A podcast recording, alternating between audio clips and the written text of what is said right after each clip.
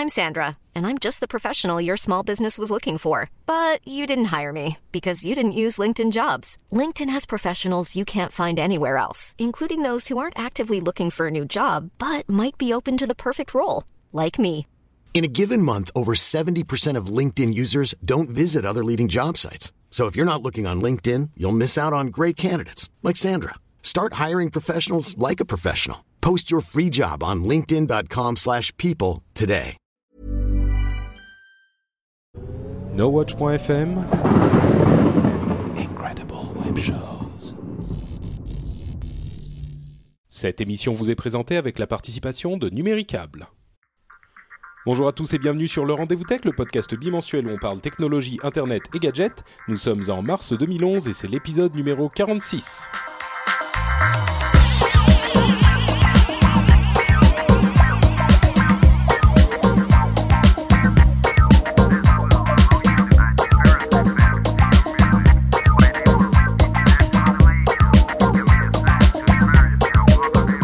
Bonjour à tous et bienvenue sur le Rendez-vous Tech. Aujourd'hui, on va vous parler de Japon, d'iPad, de Twitter, euh, de plein d'autres choses aussi. Mais l'information principale, oula, il y a quelqu'un qui tape sur son clavier.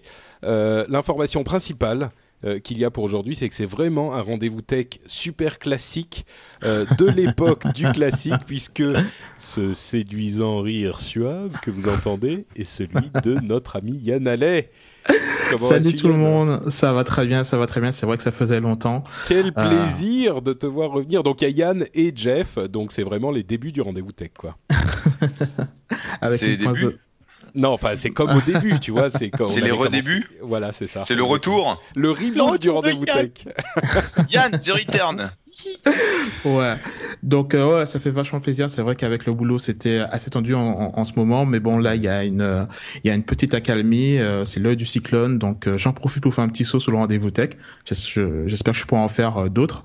Mais mais voilà quoi, je suis super content d'être d'être avec vous, d'être avec la chatroom. Mais j'espère que que le programme qu'on vous a sélectionné plaira à, à un maximum d'auditeurs. Voilà. Ouais, écoute, en tout cas, euh, tu sais que la porte t'est toujours ouverte, donc Ah, quand tu quand tu peux, tu viens, ça fait plaisir.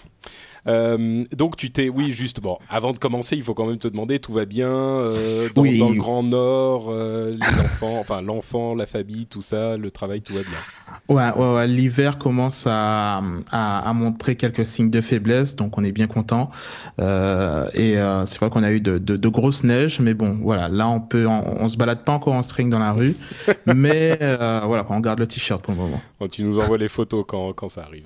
Ça, ça- je n'y manquerai pas. Et moi, je reviens Surtout, de Finlande. en surtout même le temps, string donc, dans la rue. Surtout Ouais. le string dans la rue. Moi, je reviens de Finlande en même temps, donc euh, je connais bien ça aussi. Ah, voilà. Euh, Jeff, tout va bien aussi? Rapidos, avant de se lancer. T'étais à Oui, oui, South by bien. Southwest ou euh, t'y es pas allé?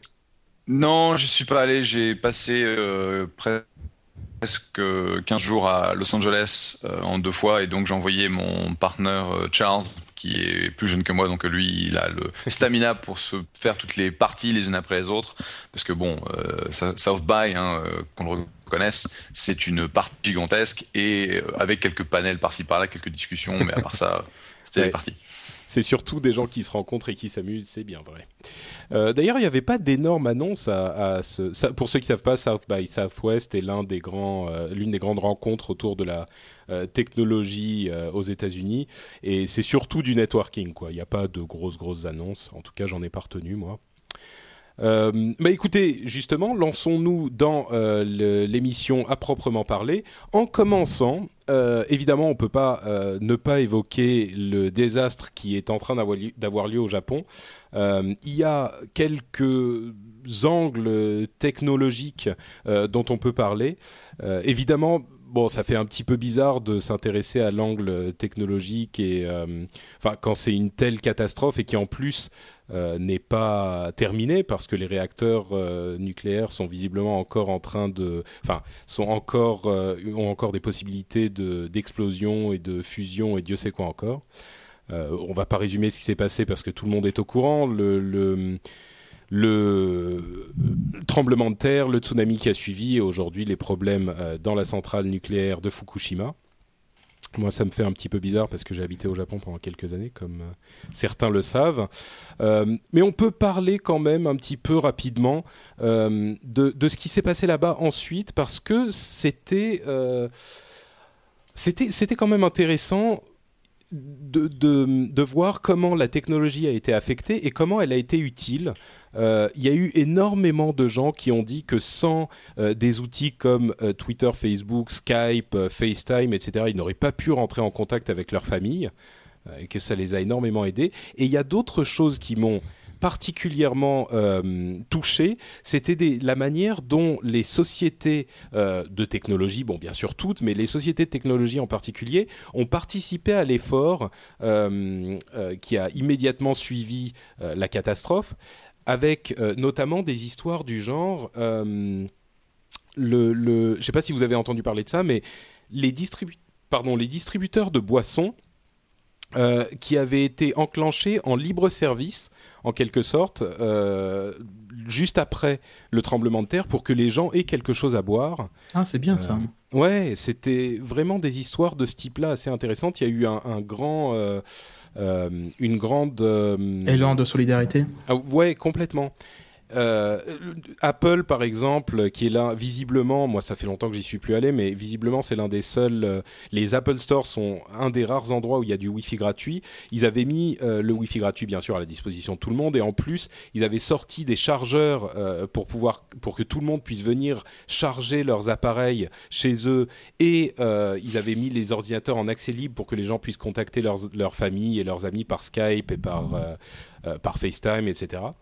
Euh, il y a eu plein de petites histoires comme ça qui sont évidemment euh, une sorte de petite lueur dans un dans un terrible dans une terrible tragédie, mais je sais pas, c'est toujours c'est toujours euh, un, moment un petit peu rassurant sur l'humanité, presque de dire qu'il y a des choses qui se passent quand même bien quand la, la, la, les catastrophes arrivent. Quoi. Enfin bien, je veux dire que les, les gens se sont prêts à être un tout petit peu philanthropes quand les quand les catastrophes C'était pas toujours euh, désintéressé malheureusement. Je me, je me, souviens avoir lu un, un tweet euh, où, euh, où malheureusement Microsoft a eu la, la, la, très mauvaise idée de de proposer une opération où pour chaque personne qui retweet un, un message avec Bing dedans, euh, ben, pour chaque message de ce type, un dollar serait envoyé euh, en don euh, au Japon pour pour aider les familles. Donc voilà quoi, essayer de monter une opération marketing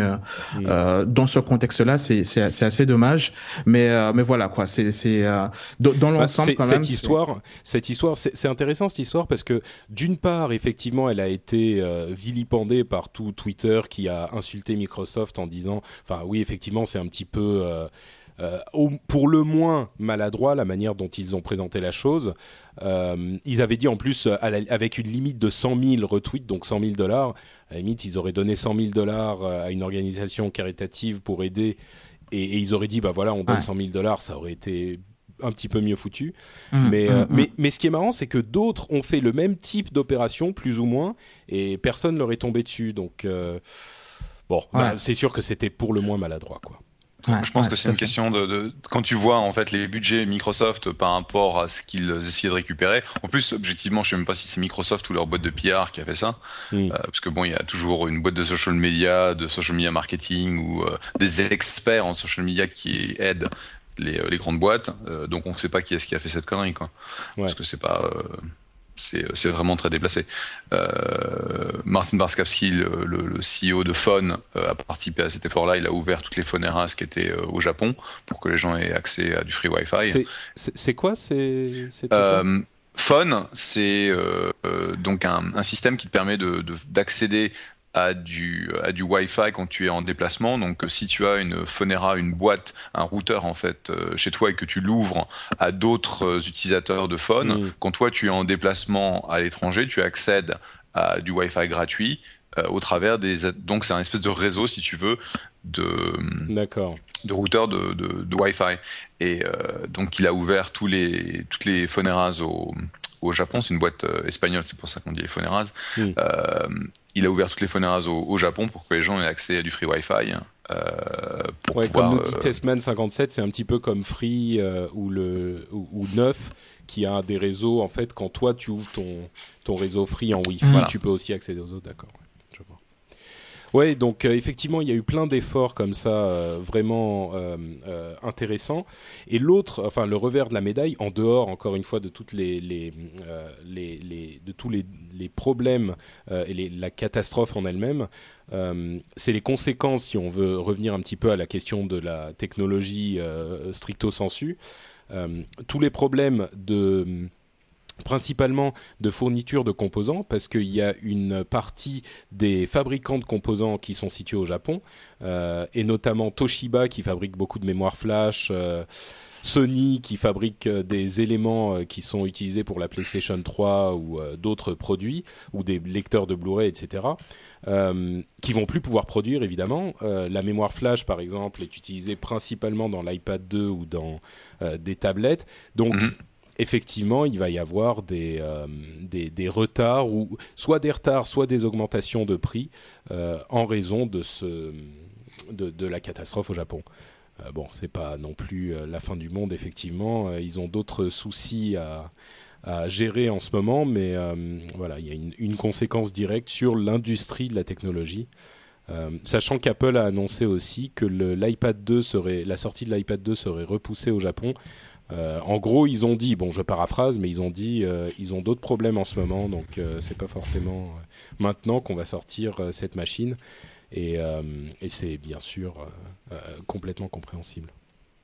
Hum, hum, hum, tout à fait. Donc euh, bon, si vous êtes, euh, si vous avez, si vous êtes croyant, euh, envoyez vos prières au Japon parce qu'ils en ont bien besoin. Ouais. Euh, voilà donc pour le Japon, on referme cette euh, page un petit peu plus euh, sombre que, que ce dont on a l'habitude dans le rendez-vous tech. Euh, et puis bon, on va quand même parler de l'iPad 2 qu'on évoquait à l'instant. Je suis sûr que les opinions et les avis vont être partagés. Euh, je crois pas qu'on ait parlé de l'iPad 2 la semaine dernière. Euh, enfin, pardon, il y a deux semaines. L'annonce n'avait pas encore été faite. Donc, je vais résumer très rapidement euh, le- le- les fonctionnalités de l'iPad 2. Je pense que tout le monde les a déjà entendues, mais au cas où, euh, je vais quand même faire un petit résumé. Et ensuite, on pourra parler de la réception qui a été faite à ce- cette nouvelle bestiole, puisqu'il est sorti en fin de semaine dernière aux États-Unis. Alors, pour résumer très très rapidement, euh, c'est peu d'évolution euh, au niveau des fonctionnalités. Il est plus fin de 33%, ce qui veut dire, euh, c'est difficile de comprendre plus fin de 33%, mais ça veut dire qu'il est plus fin qu'un iPhone 4. Donc il est vraiment vraiment très fin. Il a toujours la même autonomie. Il a une caméra devant, une caméra derrière.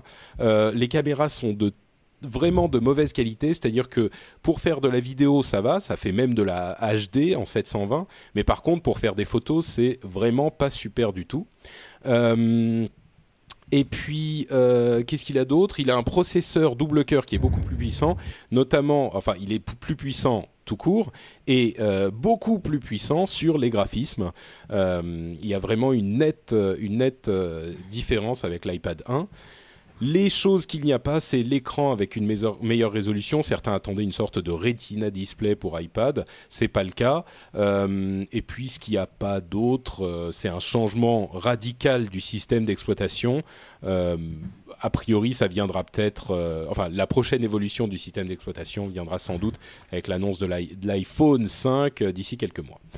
Donc voilà, en gros, c'est. je pense qu'on peut s'arrêter sur un consensus qui serait l'iPad 2 c'est une bonne mise à niveau de la machine euh, mais c'est pas un truc révolutionnaire c'est-à-dire que ça ça le ramène au niveau des, des machines actuelles des autres tablettes actuelles qui existent mais ça ne va pas beaucoup beaucoup plus loin Euh, est-ce que vous êtes d'accord avec cette euh, conclusion?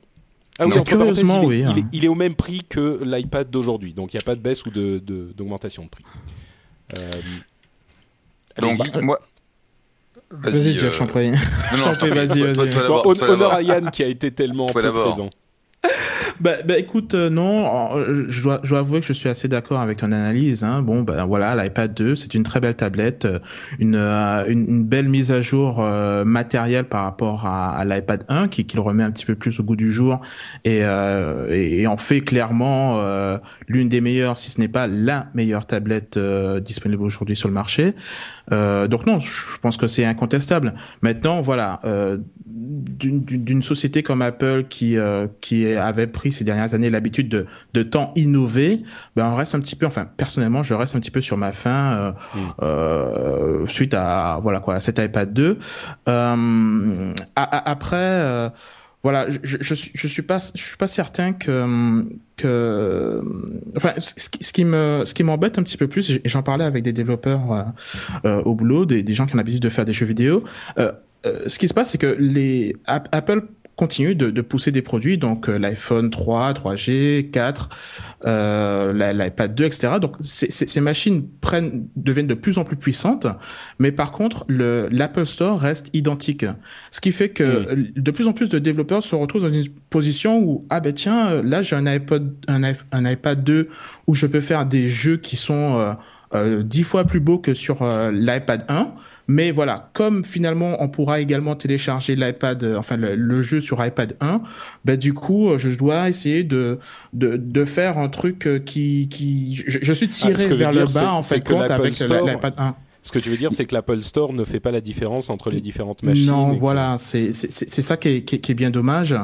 Bah, et je pense euh, que tu peux spécifier qu'un jeu n'est compatible qu'avec tel ou tel euh, appareil, non? À, La dernière fois que j'ai vérifié, c'était pas possible. Hein. On se retrouvait avec des euh, des worms qui étaient beaucoup plus fluides sur un iPod, un iPhone 3GS ou un 4, et, et puis c'était c'était carrément Mais plus lent. J'ai l'impression que pourtant parce que le iMovie, donc le logiciel de montage vidéo euh, est, disponible sur iPad 2, mais pas sur iPad 1.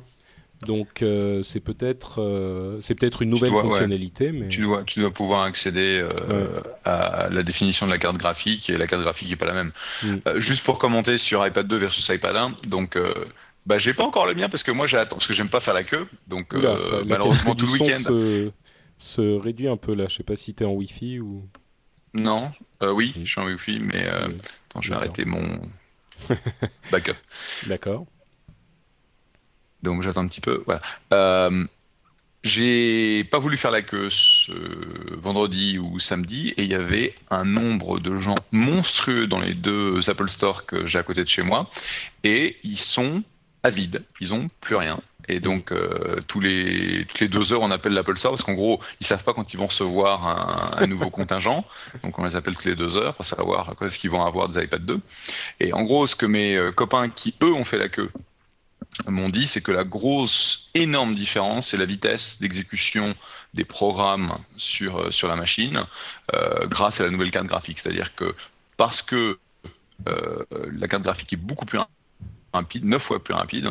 En gros, toute la l'expérience que tu as avec l'iPad a complètement changé. Et donc, euh, tout le monde m'a dit, euh, il faut impérativement que tu récupères ton iPad 2 parce que ça te change la vie. Donc, euh, bah écoute, ce, qui est, ce qui est certain, c'est que tu vas mettre un moment à le récupérer parce que les ventes ont été encore plus grandes que celles qu'on imaginait, qui étaient déjà énormes.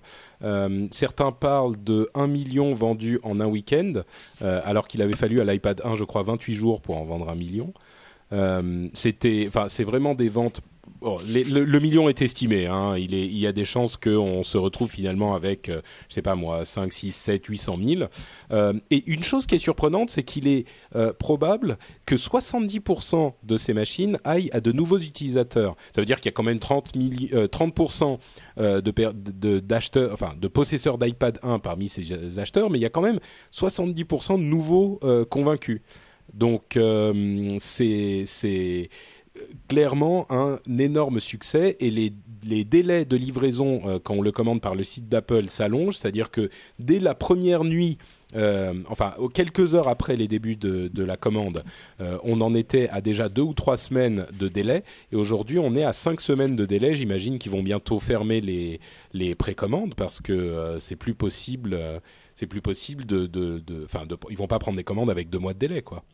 Donc c'est clairement un énorme, énorme succès, encore plus, encore une fois, que ce qu'on attendait. Et, en parallèle, l'autre, enfin la seule, le seul concurrent sérieux qui est le Motorola Zoom, lui n'est pas visiblement en train de très bien se vendre. Euh, il y a beaucoup de gens qui disent que le Zoom est en train de se vendre. Euh, enfin, que, les ventes sont très décevantes en tout cas. Euh, au moment de l'annonce de l'iPad 2, c'est Samsung qui a dit bon bah on va aller revoir un petit peu notre copie sur le Galaxy Tab. bon finalement ils le sortent comme ça, mais le prochain modèle risque d'être un petit peu différent. Enfin c'est, c'est, c'en est presque. Même moi, qui pourtant suis séduit par l'iPad, euh, je, je, j'aurais pas imaginé une telle ampleur, une telle ampleur et un tel succès. Bah, je peux te dire que c'est, euh, c'est un, c'est un outil qui me semble ou un device qui me semble être euh, vraiment très bien pour une catégorie d'utilisateurs qui font vraiment que de la consommation, surtout de la consommation de, de contenu. Euh, que ce soit les, euh, les gamins ou que ce soit les gens qui passent beaucoup de temps en fait à, à browser le web, à regarder des vidéos, etc. Je pense que c'est vraiment un, un outil euh, extraordinaire, étant donné que la, la capacité de la batterie et, reste de l'ordre de 10 heures. Même quand tu, je regardais un, une vidéo ce week-end sur mon iPad, euh, j'ai même pas bouffé 15% de la batterie, quoi. C'est mm. monstrueux pour un truc qui, qui, a duré deux heures. Donc je pense que... que de ce côté-là, vas-y j'ai été surpris moi aussi. Enfin, quand il a annoncé euh, iMovie et, euh, et, GarageBand, donc l'application qui est une sorte de euh, d'enregistreur de, de, 8 pistes pour l'iPad avec lequel on peut faire de la musique aussi, j'ai été extrêmement sceptique mais vraiment. Et finalement, donc GarageBand est sorti il y a quelques jours et il est lui aussi disponible sur l'iPad 1 je l'ai téléchargé euh, et franchement, j'ai été très surpris. Moi, au début, je me suis dit c'est un, jouet, ça n'a vraiment aucun intérêt pour qui que ce soit de sérieux. Et en fait, je suis pas si convaincu que ça. Quoi. C'est, c'est, enfin, il coûte 3,99€. Euh, c'est une il faut que je teste encore un petit peu. J'en parlerai sans doute dans le dans Upload d'ici une semaine. Mais franchement, au niveau de la création, si c'est aussi bien fait que ça, je suis plus aussi convaincu que ça soit impossible. Pour moi, c'était vraiment pareil. Hein, L'iPad, c'est une machine de consommation, et là, avec GarageBand, il y a un truc quoi. C'est euh, super bien foutu. Ouais. Mm. Enfin, ça, ça, n'en demeure pas moins un, un, produit de luxe. Hein. Euh, quand, quand ah je regarde autour de autour de moi, euh, la, la, la, la, pénétration qu'a qu'a l'iPhone euh, autour de moi est nettement supérieure à celle d'un iPad. Et il y a pourtant beaucoup de gens autour de moi qui me disent ah c'est quand même bien un iPad etc mais euh, mais voilà il y a, y a, beaucoup moins de personnes qui ont les moyens de s'en payer un. Donc euh, donc voilà je, je, ne, je ne suis pas certain de que qu'un qu périphérique de ce type devienne, euh, ne serait-ce qu'en 2011-2012, euh, un truc aussi incontournable qu'un qu'un qu'un iPhone 4 ou qu'un iPhone 5. Non, qu'un euh, iPhone non, mais qu'un iPhone non, mais ce qui va se passer en 2012 ou plus tard, hein, je sais pas, mais au bout d'un moment, les prix vont baisser euh, et peut-être pas l'iPad, peut-être que l'iPad restera cher, mais ce type de tablette, il y en aura au bout d'un moment qui seront beaucoup moins chers. Si, si, si, si, clairement, oui. Et, ah et, à ce moment, ça sera effectivement. Euh... Mais aujourd'hui, le, le, le, prix reste un frein. Hein. Ah c'est euh, c'est clair que voilà, j'ai beaucoup de gens qui aimeraient en avoir un, mais voilà, quoi, quand on annonce les prix, euh, c'est mm. c'est ça reste un, un, gros frein. Quoi. Mais c'est c'est un bel appareil, ça, il y a, y a pas de doute à ce niveau-là. L'autre chose euh, que j'évoquais euh, il y a quelques minutes, c'était le Motorola Zoom et le euh, Galaxy Tab. Bon, le Galaxy Tab, le premier est sorti, mais on, se demande vraiment. Moi, c'est le truc qui m'a le plus choqué, c'est où sont les concurrents? Parce que l'iPad, maintenant, l'iPad 2 est sorti et il a un succès énorme aussi. Mais où sont les concurrents, quoi? Les, tablettes sont disponibles. Enfin, on nous nous parlait au CES de 2010 euh, c'était le raz-de-marée des tablettes. En 2011, c'était l'invasion des tablettes. Et malgré ça, il y a un petit zoom un peu timide qui a l'air sympa, mais qui est pas complet, qui a pas le flash qui nous avait été promis, etc. Le Galaxy Tab qui est toujours sous Android 2.2 et qui va continuer. Euh, le Playbook de RIM qui va sortir peut-être un jour si on le. Enfin, c'est invraisemblable, quoi.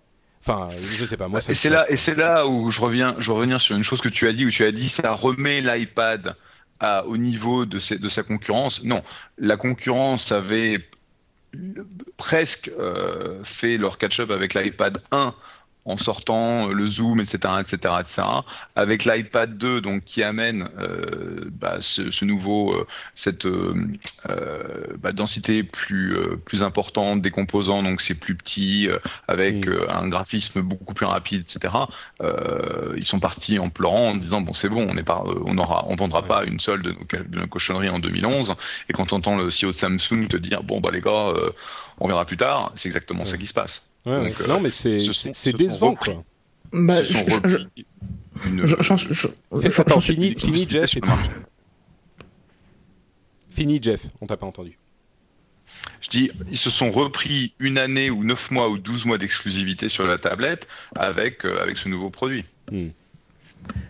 Non, je, je, pense pas que, enfin, je, je partage partiellement le, le, point de vue, l'analyse de Jeff. Enfin, là, on vient d'apprendre, par exemple, que Microsoft repousse encore la, la, la sortie de leur tablette à, à 2012. Euh, bon, alors effectivement, on peut prendre ça comme une inquiétude. On se dit voilà, qui tâtonnent, qui sont pas, qui savent pas vraiment comment euh, s'y prendre face à, à la concurrence. Mais bon, en même temps, voilà, on vient de le dire, l'iPad 2 est un être très bon périphérique. Il, il, il fait, euh, il, il, fonctionne très très bien.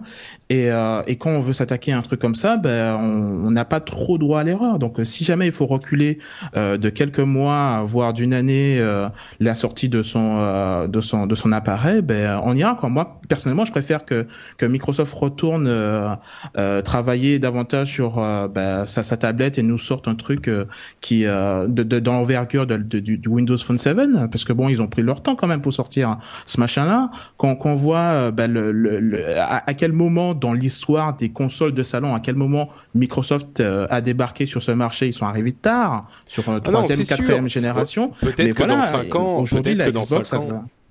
Oui, peut-être que dans 5 ans, Microsoft aura conquis le marché des tablettes, c'est possible. Mais il n'empêche qu'aujourd'hui, euh, c'est. Il n'y a pas urgence. Euh, il n'y a pas urgence. Enfin, je, je, je c'est ce que je voulais dire, c'est qu'aujourd'hui, euh, les tablettes, enfin, qu'on parle d'une tablette du niveau de, de l'iPad 2, euh, je crois que c'est Jeff mm. qui disait il y a, il y a, il y a un ou deux euh, rendez-vous tech que, que son, son, son iPad lui est revenu à 1000 dollars. Ça reste un produit excessivement cher. Tout le monde ne peut pas se, se, se permettre oui, oui, non, mais bien de, sûr. de, s'acheter un truc comme ça. Donc, on n'est pas en train de dire est-ce que les tablettes en général sont chères ou pas? On est en train de parler de ce marché qui existe, qui est extrêmement important alors qu'il n'existait pas l'année dernière, euh, et qui est où, où, Apple a le champ libre, alors que a priori on aurait été en droit de penser que les constructeurs avaient appris des, des, retards qu'ils ont pris sur l'iPhone.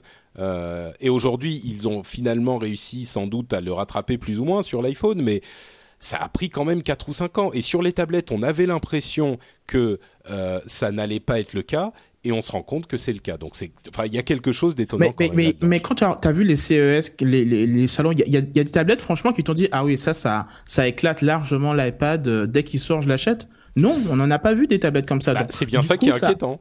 Bah, euh, c'est bien pour ça qu'il faut, il faut pas, il faut pas oublier qu'on a, ça fait des années que les, les, différents constructeurs essaient de sortir des tablettes euh, pour, pour occuper le marché parce qu'ils ont identifié qu'il y avait une opportunité. Et non, mais attends, justement, c'est ce que je dis, c'est que Apple, c'est le premier qui a sorti un truc qui était euh, bah, pas forcément ce que le monde attendait parce que personne n'avait véritablement ah bah, une idée de ce que ça voulait dire. Mm. une, une, tablette mais en tout cas ils ont sorti ce truc et tout le monde a dit oh la vache je le veux et, euh, et c'est pas uniquement un, un, phénomène, je dirais, de fanboy, parce que bon, si l'essentiel des ventes se passait euh, dans un rayon de 100 miles autour de Palo Alto, je te dirais effectivement, c'est euh, c'est les early adopters qui ont pris ça. Mais je pense que ça non, mais personne ne pense que c'est juste un, les fanboys. Et, hein. et, et aujourd'hui, tu, euh, tu te retrouves dans une situation où les autres vendeurs ont réagi en sortant des produits qui sont pas si mal que ça. Je veux dire, le zoom, c'est c'est pas mal. Ah mais oui, ça arrive, ça arrive pas à la cheville euh, de, de, de l'iPad 2. Et donc, euh, peut-être que ça prendra du temps à ce qu'un Microsoft sorte euh, avec Windows Mobile 8, 9 ou 10, parce que je peux te dire qu'avec le 7, ils vont pas aller loin. Je viens de récupérer mon Windows, mon téléphone Windows Mobile 7. il y a du boulot. et bah, ça veut dire qu'une fois de plus, Apple a réussi à trouver la bonne la bonne balance entre la fonctionnalité, l'utilisation, le beau. Enfin, c'est un très beau produit. Et euh, pour reprendre ce que ce que tu disais, euh, Yann, sur euh, le prix, c'est quand tu rajoutes l'extension de garantie que je prends systématiquement sur les sur les produits au cas où. Mais tu peux aujourd'hui acheter une tablette pour 499 dollars plus les. Ce qui reste excessivement cher. Hein, oui, bon, ok, mais Bon, repartons pas sur le, le, jugement de l'iPad en lui-même. Entre parenthèses, le, le zoom. Non, je, je juge pas l'iPad. Je, je dis. oui, c'est aussi encore plus cher, tu vois. Donc. Euh. Ouais, justement. Euh, ouais, je, bon, il y aurait plein d'autres choses à dire sur l'iPad, mais je veux pas. bon, je voudrais qu'on parle un petit peu d'autre chose et pourquoi pas de Twitter. Euh, on a euh, le, la satosphère d'ici euh, la fin de l'émission qui va nous parler un petit peu de, de, des statistiques de Twitter, mais on a eu quand même euh, un changement intéressant dans la politique de Twitter euh, la semaine dernière avec une, euh, une déclaration aux développeurs de la part de Twitter qui, en gros, leur a dit bon, écoutez les gars, des applications tierces qui, servent de client Twitter, aujourd'hui, on en a suffisamment donc euh, arrêtez d'en faire parce que euh, on va fermer les, vannes. Euh, on va plus vous autoriser à faire des applications supplémentaires. Il y a une application officielle. Les autres, alors celles qui existent déjà peuvent continuer à exister bien sûr, mais celles qui font exactement ce que fait l'application officielle, on n'en veut plus de nouvelles. Si vous faites si vous avez des fonctionnalités différentes du type euh, Instagram, co-tweet ou des choses comme ça, pas de problème. Par contre, si vous faites exactement ce que fait euh, l'application officielle Twitter, eh ben, euh, on veut plus de nouveaux arrivants sur euh, ce marché-là. Ça a été évidemment un énorme euh, coup de pétard dans la fourmilière. Je sais pas si c'est une, euh, L'image fonctionne, l'image fonctionne. euh, mais parce que évidemment, Twitter, le, les succès de Twitter, euh, le succès de Twitter vient de, de des applications tierces et de l'implication des développeurs de leur écosystème. Euh, alors, ça sentait un petit peu mauvais depuis un moment, mais là, c'est clairement, on est, c'est merci, au revoir. On, peut parler des causes et des conséquences euh, ensuite, mais déjà je vais vous demander votre euh, votre avis sur la chose. Euh, première réaction, Jeff peut-être qui est plongé dans ce milieu des startups et des des gens qui font des choses avec d'autres gens et avec Twitter. donc je vais rappeler mon disclaimer. J'ai des actions Twitter, mais je sais rien du tout. Je ne connais rien de leur stratégie parce que je suis un petit actionnaire. le, problème qu'ils ont eu, si tu veux, c'est que il y a très longtemps, Twitter avait dit on a twitter.com, on a les API, on est un outil de communication. Euh, go to town, comme on dit. Donc, euh, allez-y, euh, développer les fonctionnalités que, que vous voulez au-dessus. Et ils se sont rendus compte, et c'était du temps où en fait Twitter n'avait aucune idée de comment ils allaient monétiser, faire de l'argent donc en tant que en tant qu'entreprise. Et donc, c'était vraiment une façon pour eux de construire un, écosystème en bénéficiant de tout le travail que bah, les développeurs d'applications allaient, allaient, mettre euh, autour de cette plateforme. Euh, deux, trois ans plus tard, ils se sont rendus compte que bah, c'était un problème, qu'une grosse partie de, de, la monétisation ou du potentiel de monétisation euh, de Twitter se trouvait au sein des applications. Et donc c'est là où ils ont commencé à dire, bah, en fait, on va racheter Tweety par ici, on va racheter un autre truc par là.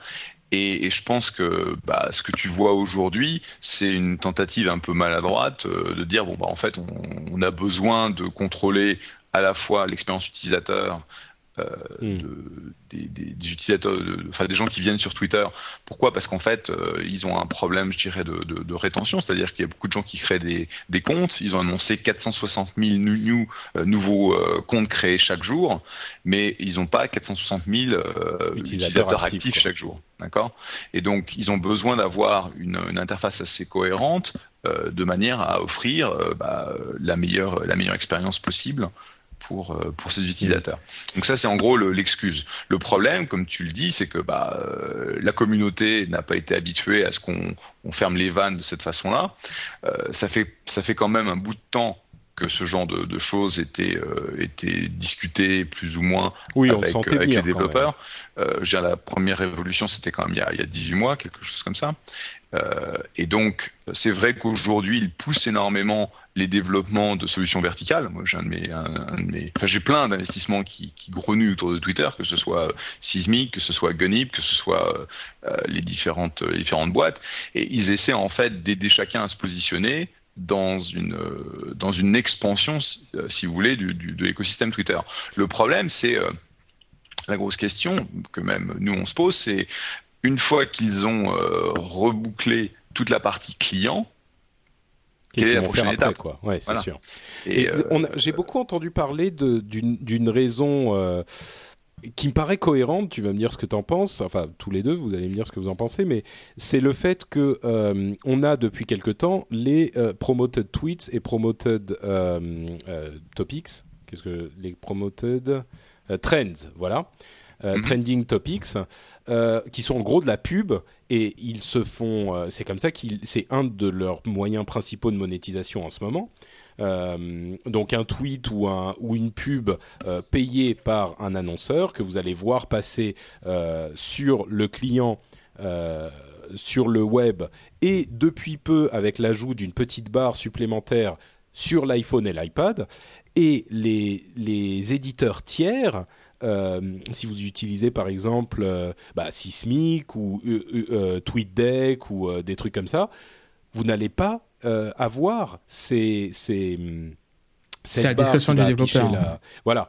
Donc, est-ce que c'est pas aussi un moyen de dire, on préfère que les gens passent par notre par notre plateforme pour que on puisse monétiser le service? Et, et en même temps, j'étends ma question euh, est-ce que c'est pas un petit peu normal euh, que Twitter essaye de ranger un petit peu, d'arranger un petit peu les choses et de, bah oui, de faire le ménage, non pas dans le sens où ils veulent virer des gens, mais de, de nettoyer un petit peu l'expérience utilisateur et leur business, parce que ça fait quatre ans qu'ils tournent avec un truc qui coûte désormais hyper cher et qui rapporte pas d'argent. Donc, euh, et, c'est un service qu'ils offrent gratuitement. Donc, à un moment, est-ce qu'il n'est pas normal de se dire, euh, oui, ça fait pas propre avec les développeurs, mais euh, leur, démarche est aussi compréhensible euh, Yann, toi qui es développeur, euh, j'imagine que ça te plaît pas énormément ce, ce, ce, type de. Enfin non, pas vraiment. En tant que développeur, c'est pas c'est pas quelque chose qui m'enchante. En même temps, je, je, peux comprendre pourquoi ils le font, mais ça me rappelle euh, à un certain degré ce qui se passe, ce qui s'est passé ou ce qui se passe en ce moment avec euh, avec Apple, avec leur histoire d'abonnement sur iPad. C'est-à-dire mmh. qu'on change les règles en cours de jeu. C'est-à-dire qu'au début, le truc démarre et on dit, ben, on a une API ouverte et faites-vous plaisir et euh, euh, aidez-nous à promouvoir notre plateforme qui est super cool et super ouverte, etc. Et une fois qu'on a atteint un certain nombre critique d'utilisateurs et que là ben on peut vraiment passer la seconde et euh, et, euh, et, enclencher un, un business euh, modèle solide ben à ce moment-là on change les règles du, vœu, du, du jeu et et tous ceux qui s'étaient investis qui ont même construit leur leur société autour de Twitter mmh. ben se, se, retrouvent le bec dans l'eau et et et donc voilà quoi c'est c'est c'est un petit peu c'est un petit peu frustrant comme ça de de se dire qu'on est à la merci de, de, de Twitter. En même temps comme tu l'as dit c'est c'est leur boîte c'est leur API, ils, ils, sont dans leur droit de, de, de changer leur API. Si demain ils, ils décident de couper l'API complètement, de, de, de, couper le service complètement, ils peuvent le faire. Ils, ils sont, ils sont, c'est quelque chose qui. En gros, même toi en tant que développeur, euh, c'est pas, c'est pas un truc qui te, qui te met hors de toi parce que ça serait euh, scandaleux. C'est juste, bon, oui, effectivement, ils ont le droit, mais c'est un peu, c'est un petit peu rude. Euh, enfin, c'est pas très ah oui, mais il y, a deux choses. il y a le, côté qu'est-ce qu'ils peuvent faire, il y a, y a le côté comment ils, comment ils peuvent annoncer, introduire, euh, présenter ce genre de choses. Hmm. Et en, la grosse erreur qu'ils avaient fait euh, il y a un an, un an et demi, quand ils avaient commencé à, à racheter en fait euh, quelques clients pour qu'ils deviennent les clients officiels Twitter, euh, c'était qu'ils ne se rendaient même pas compte qu'ils avaient balancé hmm. de, de, de l'eau froide sur tout l'écosystème qui était en train de se développer et euh, ils avaient vraiment aucune idée. Et ça, c'était une erreur en fait stratégique. Aujourd'hui, ils décident, ils annoncent la couleur. Donc c'est aujourd'hui, c'est ça. Ils clarifient au minimum. Euh, bah, personne peut dire, ah bah, je comprends pas, j'ai développé un client. Pourquoi est-ce que, hmm. pourquoi est-ce que je peux pas l'utiliser? Bah d'ailleurs, c'est ce qu'ils ont euh, dit. Ils ont dit, les, les, développeurs nous demandent plus de clarté dans notre, dans nos, nos, nos règles. Et là, on énonce les choses clairement. Donc c'est en même temps compréhensible aussi, quoi. Donc, je veux pas, je veux pas dire qu'ils ont raison, mais tu peux pas leur jeter la pierre de pas en fait clarifier ce qu'ils, ce qu'ils ont, ce qu'ils vont faire, comment ils vont le faire, etc. La question c'est est-ce qu'ils vont s'y tenir, est-ce qu'ils vont rester en fait sur cette espèce de périmètre euh, qu'ils ont tracé autour du corps de Twitter avec les clients, ou est-ce que derrière ils vont se dire ah bah finalement tiens on va aussi prendre ci, on va aussi prendre ça, et à ce moment-là ça commencerait à être compliqué. Hmm. C'est quelque chose que, que Facebook a quand même très bien très bien fait où euh, depuis le jour ils ont euh, ils ont annoncé la plateforme F8 donc il y, a, il y a trois ans, il y a eu beaucoup de choses, il y a eu beaucoup de changements, il y a eu beaucoup d'évolutions, mais ils ont rarement dit bah tiens finalement ça c'est pour nous. Ouais, d'accord. Euh, et, et, ça, ça peut peut-être faire réfléchir les gens en se disant, enfin, après tout ce qui s'est passé avec Twitter notamment, le fait de se dire baser tout son business sur une plateforme, euh, c'est un petit peu délicat aussi. D'ailleurs, enfin, moi je dis ça. Ouais, mais c'est comme ça que le truc il a, été vendu à la base. Enfin, je veux oui, c'est sûr. Euh, mais, mais justement, il faut jamais, euh, il faut jamais être complètement dépendant d'un truc dont tu n'as pas le contrôle. Euh, moi, tu sais, nous, ça nous, ça nous fait beaucoup. Enfin, on, on y réfléchit. On n'a pas attendu Twitter pour pour réfléchir à ça, mais on est euh, une partie de notre euh, euh, trafic vient de d'iTunes pour No Watch qui est une boîte qui est en train d'essayer de se monter et de d'aller de l'avant courageusement. C'est sûr que par exemple, si demain Apple dit bon bah iTunes, euh, on va fermer les, podcasts parce que ça nous intéresse pas, bon, euh, ça risque pas d'arriver, hein, mais effectivement, c'est un truc un petit peu compliqué à, gérer. Donc nous, on a aussi intérêt à avoir euh, des alternatives et des, je veux dire. C'est des choses dont il faut se rendre compte. Et si demain Apple nous dit, bah, on ferme les podcasts iTunes, c'est leur, c'est leur plateforme aussi et on peut pas leur dire ah bah non c'est dégueulasse maman il euh, y, y, a iTunes qui a fermé quoi Enfin, tout à fait. Bon, ça non, je... pas d'arriver.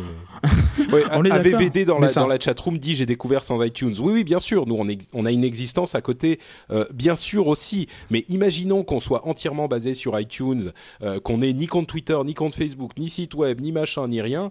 Euh, ça serait hyper dangereux comme comme approche, parce qu'on est à la merci d'iTunes.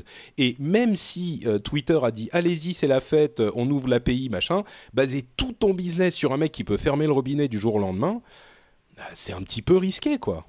Ouais, mais, mais, mais ça, c'est juste un aspect qui me dérange en tant que développeur. L'autre truc, c'est, ils ont évoqué à plusieurs reprises cette histoire de, de liste blanche, mm. euh, où finalement Twitter aurait euh, une, liste d'applications euh, qui, euh, qui, qui sont conformes à l'état d'esprit qu'ils qu'ils veulent insuffler au, au, niveau de la communauté développeur. Donc voilà, quoi, des, des bons élèves, finalement, des, des clients qui, euh, qui suivent bien le, la, la, philosophie Twitter.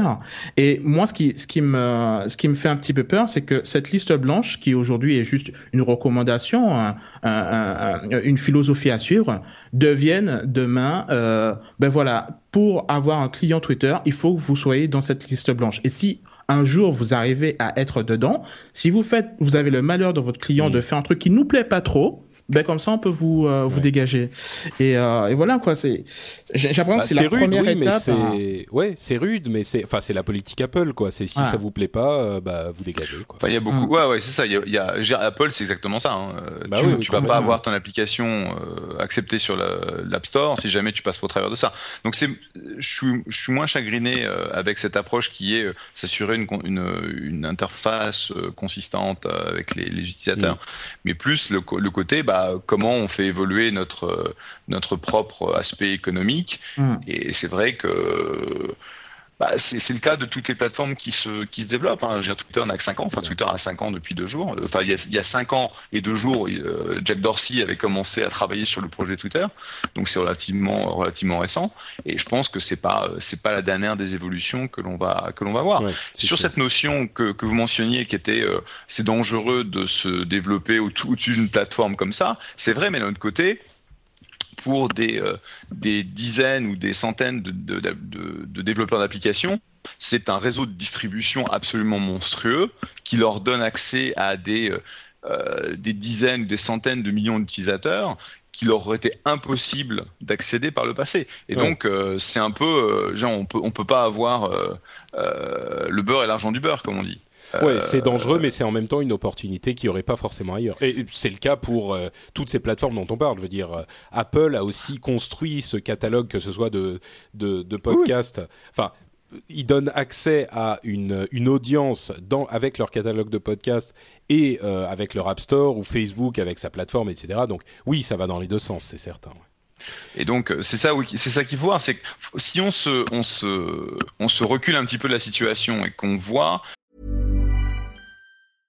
I'm Sandra, and I'm just the professional your small business was looking for. But you didn't hire me because you didn't use LinkedIn jobs. LinkedIn has professionals you can't find anywhere else, including those who aren't actively looking for a new job but might be open to the perfect role, like me. In a given month, over 70% of LinkedIn users don't visit other leading job sites. So if you're not looking on LinkedIn, you'll miss out on great candidates like Sandra. Start hiring professionals like a professional. Post your free job on linkedin.com/people today. Ready to pop the question? The jewelers at BlueNile.com have got sparkle down to a science with beautiful lab-grown diamonds worthy of your most brilliant moments. Their lab-grown diamonds are independently graded and guaranteed identical to natural diamonds, and they're ready to ship to your door. Go to BlueNile.com and use promo code LISTEN to get $50 off your purchase of $500 or more. That's code LISTEN at BlueNile.com for $50 off. BlueNile.com code LISTEN.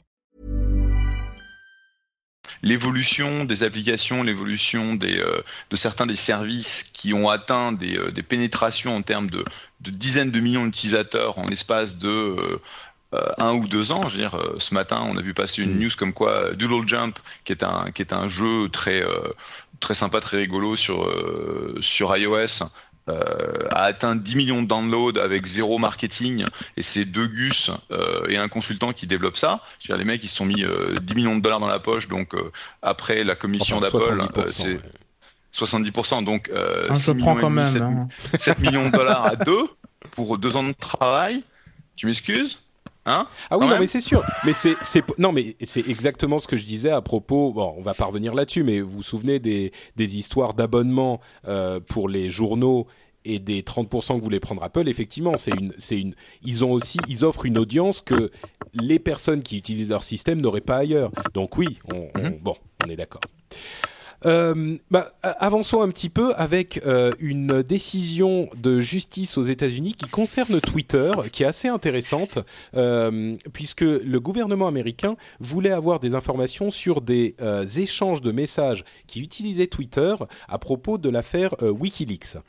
Et ce qui s'est passé, c'est que le, système judiciaire américain a estimé qu'il n'avait pas besoin de mandat euh, pour obtenir les informations qu'il demandait, à savoir qu'il ne voulait pas euh, connaître le contenu euh, des messages, mais il voulait simplement savoir qui avait envoyé des messages à qui et à quelle heure. Alors pour les messages euh, publics, évidemment, ça ne, ne pose aucun problème parce qu'ils les auraient eu de toute façon, mais ils ont aussi demandé les messages privés, et il se trouve qu'il y a une provision, euh, bon, je ne veux pas utiliser de terme légal que je connais pas, mais une euh, procédure légale qui permet d'obtenir ces informations qui sont un petit peu les mêmes, considérées comme identiques à, par exemple, des informations du type données GPS d'un appareil téléphonique euh, que les organisations gouv- gouvernementales américaines peuvent obtenir sans mandat, euh, simplement en allant sur un site web qui a été mis en place par les opérateurs téléphoniques américains, euh, puisque ces informations sont vraiment accessibles sans- sur un, coup de tête, il suffit de payer genre, je sais plus combien c'est, 2, 5, 10 dollars, pour une requête de ce type-là. Euh, et ils peuvent aller sur le site de AT&T par exemple et obtenir la position GPS de tel ou tel euh, appareil. Euh, et là, bah, alors déjà ça, je veux dire, si vous avez réussi à, à comprendre la chose, euh, c'est un petit peu hallucinant, mais bon, c'est comme ça. Et là, en l'occurrence, ces données Twitter qui ne sont pas, je rappelle, le contenu des messages, ont été assimilées au même, à la même catégorie de données et donc peuvent être obtenues sans même euh, avoir un mandat. Euh, c'est je ne sais pas trop quoi en penser en fait de ce truc-là. Je ne sais pas si c'est totalement scandaleux ou si c'est euh, compréhensible et raisonnable parce que bon, si c'est juste qui a envoyé à qui, euh, enfin, ça me paraît quand même un petit peu, pour le moins étonnant, qu'il n'y ait même pas de mandat. Moi, j'ai cette obsession, enfin. On dirait que c'est moi, mais j'ai quand même une, obsession euh, qui me paraît normale, c'est le fait de dire quand on demande ce type de données, je veux pas forcément que ça soit hyper compliqué, mais au moins qu'il y ait un juge qui regarde les raisons et qui se dise ok, ça c'est justifié, donc on peut donner cette information. Maintenant, si c'est que, euh, si c'est uniquement Jeff a envoyé un message direct à Patrick, ça donne pas énormément d'informations non plus, donc je sais pas. Vous, vous avez une opinion sur Bah la écoute, chose ça peut euh, ça peut te disculper d'une d'une enquête qui euh, où le faisceau de présomption s'épaississait sur euh, sur ta personne. Hein. Donc euh, personnellement, moi, ça me dérange pas plus que ça. Hmm. Euh, je veux dire, Donc voilà, tu veux dire si par exemple Patrick, on le suspecte de communiquer, enfin l'horrible Patrick est en train de communiquer avec Yann, ils sont en collusion et en fait ils demandent à savoir les messa- à qui j'ai envoyé des messages, ils voient qu'il n'y a pas Yann et ils se disent bon bah en fait Yann il est cool, on va le laisser tranquille. Voilà, exactement. Ouais, ok, pourquoi pas. Euh, Jeff, ça, ça te, t'as- une opinion là-dessus Je pense que c'est, euh, ça fait partie de ces, euh, de ces discussions autour de qu'est-ce que tu peux, tu peux faire passer sous le couvert de la, la protection de- des États-Unis et de, des lois antiterroristes. Donc clairement, lorsque, bah, après septembre 2001, euh, le gouvernement américain a eu accès, s'est arrangé pour avoir accès à beaucoup plus d'informations euh, qu'avant, euh, sous le couvert en fait de, toutes ces lois où il disait de toute façon c'est intérêt national, machin, protection anti- antiterroriste. In fine, moi j'ai rien à cacher donc ça me gêne pas, mais c'est vrai qu'aujourd'hui en fait les, les organisations terroristes sont beaucoup plus euh, fines, je dirais, dans l'utilisation du social media, de, des nouveaux moyens de communication, etc. Et donc, euh, bah, euh, on essaie de, on essaie de les traquer par ces, par ces moyens-là. Moi, personnellement, ça me pose pas de souci en tant que tel, mais c'est vrai qu'il y a toujours des, des, des gens qui vont crier euh, au loup par rapport à, aux libertés personnelles. Bah, en même temps, on Et peut, bon, tu vois, si, on se dit, c'est justement l'argument, euh, décidément, on fait dans la politique, mais c'est l'argument entre guillemets fasciste par excellence. Si vous n'avez rien à cacher, bah ça vous dérangera pas que je fouille dans votre euh, dans votre maison, tu vois. C'est le truc. euh, bah non, c'est justement, enfin, c'est pas parce que j'ai rien à cacher que je dois autoriser qu'on fouille dans ma maison. Je suis pas en train de dire que là, en l'occurrence, Ouais, on fouille le pas, cas on là, fouille pas dans ta maison. Bah, on, regarde voilà. juste sur, Mm. on regarde juste ton courrier, on dit tiens, c'est un courrier qui vient de tel endroit et qui, qui va à tel endroit. Ouais. Donc là, pour vous, c'est encore un, un niveau d'intrusion qui est raisonnable pour euh, pour ce type Ouais, de. c'est juste ouais. pour savoir le qui a envoyé le message à qui. euh, voilà quoi. Il y a pas, on va pas en faire euh, tout un procès quoi. Et, et c'est un petit peu le, le, le, le même type d'inquiétude qu'il y a autour de, de l'Opsi 2, euh, qui ne, qui, qui pour le coup ne ne, ne m'inquiète pas non plus euh, tant que ça quoi. Pour, pour moi, Ouais. c'est de la même trempe. Bah justement, parlons-en de l'Opsi 2 puisqu'on est un petit peu dans le domaine. Euh, L'Opsi 2, donc, c'est euh, cette loi qui vient d'être votée, qui euh, a tout un tas de euh, enfin, je dis encore provision, je sais même pas si c'est, enfin, je pense pas que ça soit le terme, mais tout un tas d'articles qui énoncent des nouvelles autorisations pour la police, euh, pour les services de police, les services des, douanes, etc., etc. Il y a énormément de nouvelles possibilités et la toile en France, c'est un petit peu est un petit peu, oui, complètement. C'est vraiment enflammé depuis. Enfin, enflammé. Non, c'est là encore, c'est un terme un peu fort parce que je crois que la plupart des gens ne savent même pas vraiment ce que ça existe. Mais euh, les gens qui sont un petit peu euh, euh, concernés, comme euh, bah, je pense à Corben, qui est un ami euh, qui, qui en parle régulièrement sur son site, mais il y en a beaucoup d'autres qui en parlent. Euh, et, et- elle, il, il voit ça comme un, un- un- une sorte de, de monstruosité euh, anti euh, qui, qui tue la, la, vie privée. Et on, on l'a évoqué plusieurs fois euh, dans, dans cette émission. Et à chaque fois moi j'ai énormément de mal à comprendre pourquoi c'est aussi scandaleux. Parce qu'il y a des enfin il y a des trucs du genre, euh, certains arguments dont parlent euh, les, détracteurs de l'OPSI, que j'écoute avec attention, sont des trucs du genre, on peut euh, regarder vos emails, enfin la police aurait le droit de regarder vos emails ou d'écouter des conversations faites par, par exemple, Skype ou d'autres, enfin vraiment écouter vos, vos commu- communications. Et, moi, ce qui, l'impression que j'ai, je me trompe peut-être, mais l'impression que j'ai, c'est que à partir du moment où on considère que dans certains cas bien précis et dans certains cas encadrés, et là je reviens à la question du euh, mandat, la police a besoin et a le droit d'écouter les conversations téléphoniques, a le droit de mettre quelqu'un sur écoute. Euh, je comprends pas pourquoi il n'aurait pas aussi le droit de euh, regarder les emails euh, d'une personne qu'il considère comme un suspect viable dans une affaire criminelle. Donc tout cet aspect-là me paraît moi pas du tout aussi scandaleux que beaucoup de gens veulent le faire, veulent le faire penser. Je veux dire, je sais pas exactement j'ai pas toutes les cartes en main, mais mon impression est que c'est pas aussi scandaleux que euh, ce qu'on nous dit. Maintenant, il y a un truc euh, qui m'inquiète euh, énormément, c'est le fait de bloquer certains sites web du web en France.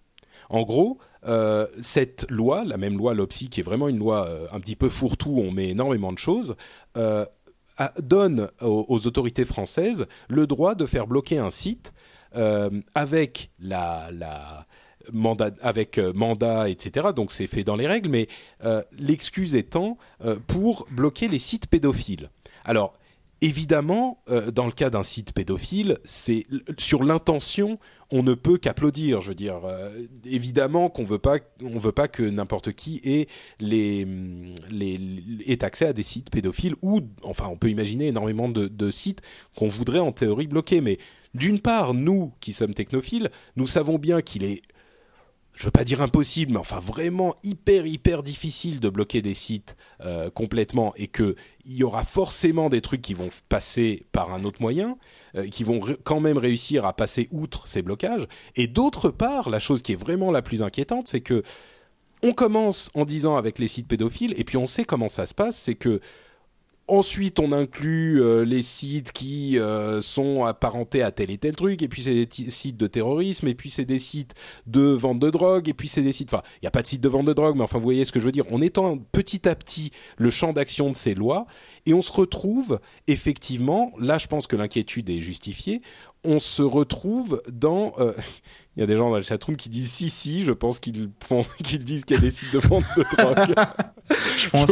Je, vous assure que moi, je n'en sais rien. Hein. C'est, c'est pas vraiment mon truc, mais bon. Euh, je, plus sérieusement, on se retrouve dans une situation où on étend le champ d'action des, euh, des, des lois et ça, là, ça devient un petit peu dangereux. Ce type de truc devient dangereux, quoi. Où on peut carrément euh, censurer un site, même avec la meilleure intention du monde, euh, la censure est jamais jamais bonne. Et si avec un livre par exemple, on peut dire bon bah tel livre, s'il est je sais pas, incitation à la haine raciale, euh, pédophilie ou Dieu sait quoi, ce livre, on peut l'interdire, ok, pourquoi pas dans le cas d'un livre, mais la technologie est tellement plus complexe, Internet est tellement plus complexe que l'imprimerie que c'est vraiment compliqué à, gérer. pour moi, c'est dangereux. Je, je flippe ou euh, c'est il y a un fond de vérité dans mon raisonnement? Enfin, en, ce qui me concerne, je, pense que ces, lois qui sont votées euh, sont en partie, enfin, c'est des décisions qui sont prises, je pense en partie par des gens qui ne qui, ne comprennent pas complètement comment fonctionne Internet et à quel point on l'a vu avec WikiLeaks, à quel point le fait de bloquer un site, de vouloir euh, euh, euh bloquer une information, ne fait au final que accélérer sa la, la, vitesse à, laquelle l'information se répand finalement, et ça ne fait qu'accentuer le truc. Donc euh, ça, c'est contre-productif. Et, euh, et, et honnêtement, je, pense que voilà, s'ils ne l'ont toujours pas compris, ils vont l'apprendre très très vite. Donc au final, oui, techniquement, effectivement, c'est une c'est une euh, c'est une loi qui permet de, de, de tomber dans des dérives euh, qui, qui ne enfin voilà qui, qui, ne me plaisent pas tant que ça pas du tout même mais euh, mais franchement je je je pense pas qu'on en arrivera là. Je pense que ça va les, les desservir très très rapidement et qu'ils qu'ils vont réaliser finalement que voilà quoi. Si effectivement un jour on voit qu'il y a un parti politique qui dit un truc qui qui n'arrange pas trop le gouvernement, qui essaye de taire le truc, ça va être une catastrophe pour eux. Donc du coup, ah oui, non, mais là, je pense que soyons clairs, euh, je pense pas que ça arrivera à des trucs comme ça. Moi, c'est pas, enfin, je pense pas ni qu'un gouvernement de droite ni qu'un gouvernement de gauche ne puisse se permettre de faire bloquer un site d'un. Bah, pourtant, quand, quand, tu vas sur des sites qui, qui parlent de, de voilà des dérives de l'OPSI, on a l'impression que, que voilà que qu'on a que que le gouvernement met ça en place, notamment pour pouvoir contrôler euh, ben, les, les, opinions sur Internet et des choses comme ça. Oui, non, beaucoup oui. de détracteurs le, le, le, le, le présentent comme ça. Oui, non, mais ça, à mon avis, ça pour le coup, enfin, moi j'y, enfin, c'est vraiment crier au loup et c'est du de la théorie du complot, quoi, à mon sens. Mais euh. donc, donc voilà, pour pour résumer, ça, ça ne m'inquiète pas plus que ça, quoi. Si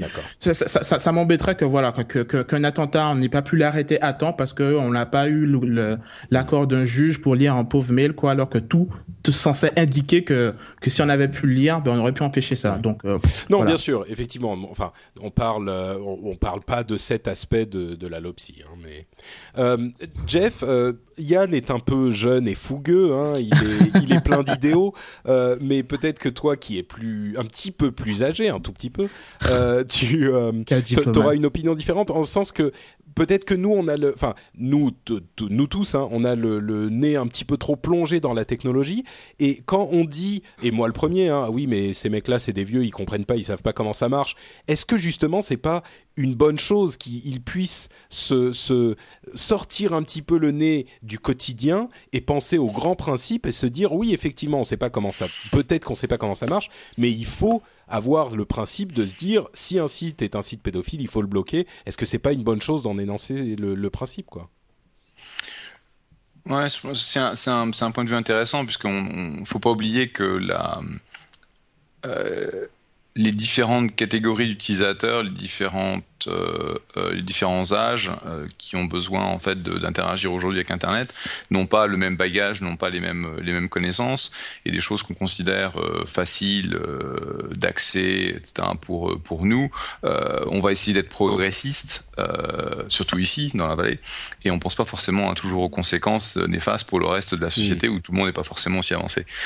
J'ai eu une une réflexion de ce type donc ce ce week-end, enfin la, la, semaine dernière, il y avait Frédéric Frédéric Mitterrand qui était dans qui était dans la vallée, donc il a rencontré pas mal de, leaders locaux et on a eu une causerie avec lui euh, samedi matin où on parlait justement de, de l'impact de la culture euh, des œuvres électroniques, des droits d'auteur, euh, du fait qu'il y avait une énorme désintermédiation dans le milieu de la musique et, bientôt dans le milieu du livre. Et sa crainte, c'était que en fait, on, on perde de la qualité du travail en fait des éditeurs, etc. Alors que ma position, c'était de dire bah, ça donne un accès, les plateformes électroniques donnent, euh, comme YouTube, comme euh, comme le Kindle, euh, donnent accès à des à des auteurs qui ou des, des, artistes qui n'auraient autrement pas eu bah, la possibilité de s'exprimer. Maintenant, ils ont ils ont une un endroit où ils peuvent le faire. Et en fait, son point de vue n'était pas faux. Et la question, c'est est-ce que c'est une, une transition douce ou est-ce que c'est une rupture? Ouais. Et, euh, et, je pense que les, si c'est des ruptures, faut les accompagner. Hmm. Donc, euh, dans ce cadre-là, euh, évidemment, il faut bloquer les sites pédophiles, mais euh, dans, dans, la partie évolution, je dirais euh, culturelle, on parle souvent de digital divide, et il faut éviter en fait que ça se que ça se produise parce qu'il faut que toutes les générations se retrouvent dans ces outils qui sont qui sont extrêmement utiles et qui peuvent bah, qui peuvent nous amener plus loin, quoi. Ouais. Ouais, moi je suis quand même euh, hyper. Enfin, Internet, c'est quand même un petit peu mon, mon bébé. Euh, je me dis, euh, j'ai grandi avec, c'est mon pote. T'as inventé Internet Non, non, mais enfin, tu vois ce que je veux dire. C'est, c'est, c'est comme j'en parlais, je sais plus, il y a, je sais plus où je disais ça, mais c'est le cadeau de, de, notre génération aux générations futures, quoi. C'est vraiment le, le, le, truc qu'on aura fait dans notre vie, notre génération, c'est participer et faire naître ce, ce, ce, ce, nouveau, cette nouvelle chose, quoi. Et, et, et, je suis hyper euh, protecteur d'Internet, donc. Euh, je, mais, mais malgré ça, enfin bon, je sais pas, l'opsie me fait pas. C'est juste ce point-là précis, quoi. Mais euh, vous l'avez entendu, hein, Jeff et Yann sont totalement pour l'opsie, donc Jeff et Yann facho, on l'a bien compris et on le note. Euh, bon, parlons d'une dernière chose, une, encore une polémique avant de passer à nos quelques petits euh, sujets supplémentaires. Euh, c'est le système de commentaires de Facebook qui a été annoncé il y a, je sais pas, ça doit faire une semaine et demie, quelque chose comme ça. En gros, je simplifie, mais c'est un un système proposé par Facebook pour remplacer les commentaires sur n'importe quel site web. C'est-à-dire que si vous implémentez ce système, euh, tous les commentaires d'un article sur votre blog vont être en fait des euh, commentaires liés à votre page Facebook. Si vous mettez un commentaire sur un blog, et eh ben vous le mettrez en tant que euh, vous sur Facebook. Donc il y aura votre nom, votre prénom, tout le monde saura qui vous êtes. Et sur Facebook, tout le monde saura que vous avez commenté sur ce truc. Et tout le monde sur ce truc saura qui vous êtes sur Facebook. C'est a priori un système intéressant, sauf que ça fait un petit peu disparaître la spontanéité. Enfin, en tout cas, ça fait disparaître l'anonymité. Euh, l'anonymat, pardon. J'y arrive plus. Euh, ça fait disparaître l'anonymat et énormément de gens disaient euh, bah oui mais sur, sur, internet il y a beaucoup trop d'anonymat donc les gens retombent au, au pire de ce qu'ils peuvent être parce qu'ils se foutent de savoir qui va les lire parce que personne sait qui ils sont. Marc, Marc Othon demande si c'est obligatoire. Non, non, non, c'est un truc que n'importe quel site peut implémenter s'il veut. donc, on, disait souvent, euh, bah oui, Internet, c'est le royaume du euh, je fais ce que je veux parce que tout le monde est anonyme, donc tout le monde fait n'importe quoi. Et là, on a eu une sorte de mouvement un petit peu inverse, notamment avec TechCrunch qui a implémenté système pour tester, pour voir ce que ça donnait. TechCrunch, c'est un des grands blogs euh, américains technologiques sur le monde des startups. Et il y a eu un, rejet, pas un rejet, mais enfin un mouvement un petit peu de rejet en disant, bah en fait, les gens, comme tout le monde sait qui ils sont, ne peuvent plus dire ce qu'ils pensent vraiment et euh, polissent vachement leurs pensées et donc on perd énormément de euh, spontanéité avec ce système. Donc c'est pas bien non plus. Euh, Jeff, toi qui es un quotidien, enfin familier de TechCrunch et de ce type de système, euh, tu as une opinion là-dessus? Euh, bah, Personnellement, ce qui m'a, ce qui m'a énormément énervé depuis plusieurs mois, c'est le fait qu'on avait une bande de trolls qui était systématiquement dans les dans les commentaires de TechCrunch et qui n'amenait aucune valeur et qui racontait que des conneries, etc. Et donc en forçant cette identité. Alors, puis qu'on soit clair, si tu veux vraiment créer un faux compte Facebook et euh, balancer des conneries euh, sur TechCrunch, tu peux toujours le faire. Simplement, la barrière est plus euh, est plus haute.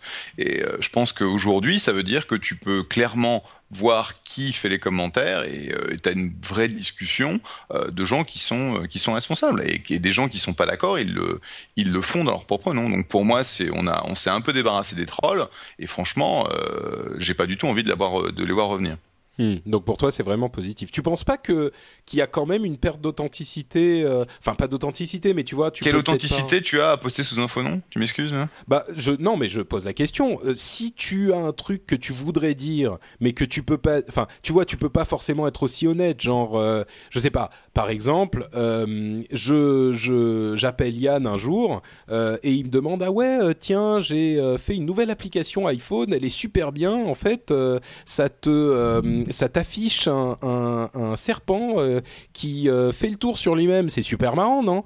Bah, s'il sait que c'est moi, je vais peut-être lui dire ah ouais, c'est sympa. Mais s'il sait pas que c'est moi, je vais peut-être lui dire mais attends, c'est de la merde ton truc et être plus honnête. Euh, je fais l'avocat, je joue l'avocat du diable, hein, mais je demande. Ah non non, mais c'est bon, j'ai compris.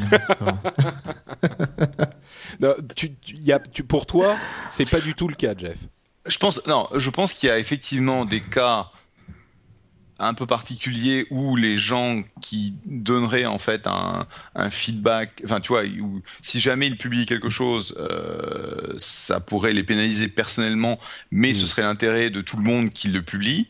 Et c'est vrai qu'un système basé sur Facebook euh, le, va, va l'empêcher. Mais je pense que c'est le genre de cas extrêmement rare où si quelqu'un veut vraiment publier quelque chose, il peut créer un, pseudo compte, un pseudo compte Facebook. C'est quand même pas compliqué. Alors que tous les connards qui vont raconter euh, des trucs complètement tarés à longueur de journée et qui pourrissent en fait le, la conversation, ils sont là, c'est des followers. Et je mm. pense que les voir s'en débarrasser, c'est une bonne chose. D'accord. Yann, euh, le même avis, non? Euh, bah, Je suis assez partagé en fait. Euh, a, a, priori, comme ça, enfin, je me souviens d'un éditeur de jeux vidéo qui avait essayé d'implémenter euh, quelque chose d'assez similaire dans sa communauté, et euh, j'étais assez euh, assez euh, d'accord avec avec le, le fait de de, de procéder ainsi, avec le principe. J'avais j'adhérais tout à fait à l'idée de, de, de débarrasser finalement les ces communautés des, des trolls, des messages blessants, gratuits euh, parce que justement le la personne était euh, était anonyme. Euh, maintenant, effectivement. En, en, tant que en tant que développeur et même en tant que podcasteur, enfin producteur de, de podcast. Mmh. Ah ouais, t'as, t'as eu ton lot de trolls euh, sur, Voilà. tes, sur tes Mais- forums aussi, ouais. Voilà, exactement. Mais en même temps, euh, à chaque fois que je sortais un épisode, il y avait des remarques qui étaient vraiment blessantes, quoi, des trucs qui, qui faisaient Mm. vraiment mal quand tu, tu voyais le, le temps que tu avais passé. Mais quelque part, même, même si c'était euh, un, un, je sais pas moi, 5%, il y avait une part de vérité, tu vois. Mm. Euh, et, euh, et donc du coup, voilà, ça, ça fait mal de l'entendre, mais euh, mais en même temps, euh, voilà quoi, c'est c'est quand même un feedback, tu Ouais. vois. Et euh, et donc du coup, le si, si jamais il y avait il y avait euh, ben voilà quoi, je, je voyais les noms de tout le monde, je, je pense que les gens auraient été beaucoup plus réticents à dire euh, ben écoute je trouve que ce que tu fais c'est euh, c'est de la merde quoi et euh, et voilà En quoi. même donc temps, du coup peut-être- serait super policier comme tu le disais et, et je perdrais finalement et, et- moins euh, perdrais en, en, en objectivité et, et j'essaierais moins de, de, de me surpasser quoi donc Mm. voilà j'ai peur effectivement qu'on qu'on perde euh, ces, ces messages spontanés qui euh, même s'ils sont parfois blessants ben, permettent de faire évoluer euh, les opinions et, et ouvrir Mm. ouv- ouvrir de, de nouveaux débats quoi donc je suis assez partagé En même temps, euh, ça Bah, veut attends, pas dire, façon, rien, ça rien veut te, pas dire rien pas te de- force. Rien, rien te force à, excuse-moi Patrick, rien ne te force à euh, implémenter les messages Facebook ou à les commentaires Facebook euh, sur ton sur ton système. Ouais. Tu peux regarder Ouais, Discuss. bien sûr, Discuss, c'est un système qui te permet le, le commentaire anonyme. Euh, je veux dire, la chatroom disait c'est la fin de 4chan. Non, parce que 4chan, par définition, c'est complètement anonyme et il n'y a pas d'historique. Euh, donc je pense qu'il y a des modalités différentes. Sur un, un, un système comme TechCrunch, où en fait on est censé quand même avoir une, une, une interaction de, de qualité, euh, quelque chose de- d'intéressant, enfin je veux dire, euh, franchement, ça, ça pourrissait les choses, quoi. C'est tout. Ouais. Mm, Et mm. puis il faut, il faut dire aussi, il faut préciser, je crois que on, on est en train de, de, de donner l'impression que du coup il n'y a plus aucune critique. On peut tout à fait faire des critiques constructives. Et puis Oui. je crois que en fait le problème du, du troll, qui est vraiment la, la question qui est, qui est mise en avant par ce système. Le problème du troll, c'est pas forcément qu'il critique, c'est la manière dont il critique et le, le, le peu de, de constructivité de, de la critique. Je sais pas si on peut dire ça, mais euh, enfin, il est, il est tout à fait possible de faire une critique et d'ar- d'argumenter et de dire Ouais, mais- euh, les choses de manière euh, intelligente, quoi. En- Mais, en- en- fr- franchement, enfin, pour le coup, je pense que un, un troll, comme tu, tu viens de le décrire, s'il commence à se dire bon, euh, je trouve que c'est de la Ah bah, merde, mais il faut que je fasse non, un non, truc. si, euh, oui. il faut- le il faut- troll, il veut, il veut cracher sa bille, donc. oui, euh, voilà, oui, mais mais euh, mais voilà, si, si, du coup il doit il doit se dire que il va falloir que je que je travaille, que j'argumente et tout le fait que finalement euh, je suis pas d'accord avec ce qui vient d'être décrit ou euh, j'aime pas le- l'article, bah, du coup il, il laissera rien du tout. Je pense pas Mm. que je, je pense pas que voilà quoi que subitement les, les, les trolls vont se transformer en des euh, en, des personnes qui vont euh, Ouais, laisser comme, un truc euh, constructif quoi. comme le dit Bah, Satanael. ils, vont, ils, vont, pas être le- là du tout. Oui, comme, Ouais, mais comme tu- le dit le- dans la chatroom, il dit le troll ne vient pas critiquer, il vient faire chier. C'est vrai, c'est pas tout à fait la même chose. Exactement. Bon, ok, bah écoutez, euh, on va avancer avec, euh, bah on va passer on a fini nos sujets principaux, donc on va passer au message de notre sponsor, euh, Numéricable, comme vous le savez, sponsorise cette émission et bien d'autres sur le groupe No Watch. Euh, et aujourd'hui, Numéricable vous fait passer un message à propos de DOC6, euh, qui est une norme de transmission de données et euh, Numéricable est en train d'implémenter la norme DOC6 3. C'est-à-dire que le plus important chez un fournisseur d'accès, c'est le réseau. Euh, et il est extrêmement important de faire, euh, d'avoir un réseau performant et un réseau euh, fort.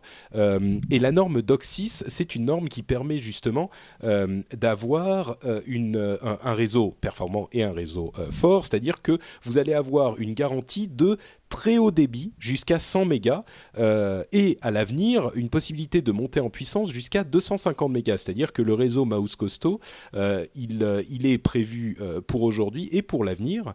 Euh, et euh, Numéricable est extrêmement conscient euh, de certains problèmes de connexion de masse euh, euh, qu'il peut y avoir sur certaines parties de leur réseau. Donc ils se sont dit, eh ben ok, puisque c'est comme ça, on va renforcer notre réseau en accélérant l'adoption de la norme DOCSIS 3, euh, notamment sur trois villes en priorité qui rencontraient des problèmes de connexion jusqu'à maintenant Paris, Lille et Marseille. Donc ils font un petit peu ce que tout le monde devrait faire, c'est-à-dire renforcer les choses dès aujourd'hui pour l'avenir.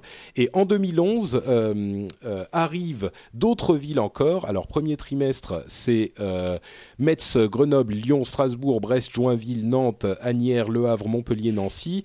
Donc euh, ça, ça doit être bientôt le cas puisqu'on arrive à la fin du premier trimestre. Ensuite, il y aura Toulon, Toulouse, Dunkerque, Reims, Suresnes, Tours, Valence, Versailles, Avignon, Bordeaux, ici, Perpignan et Rennes pour le deuxième trimestre.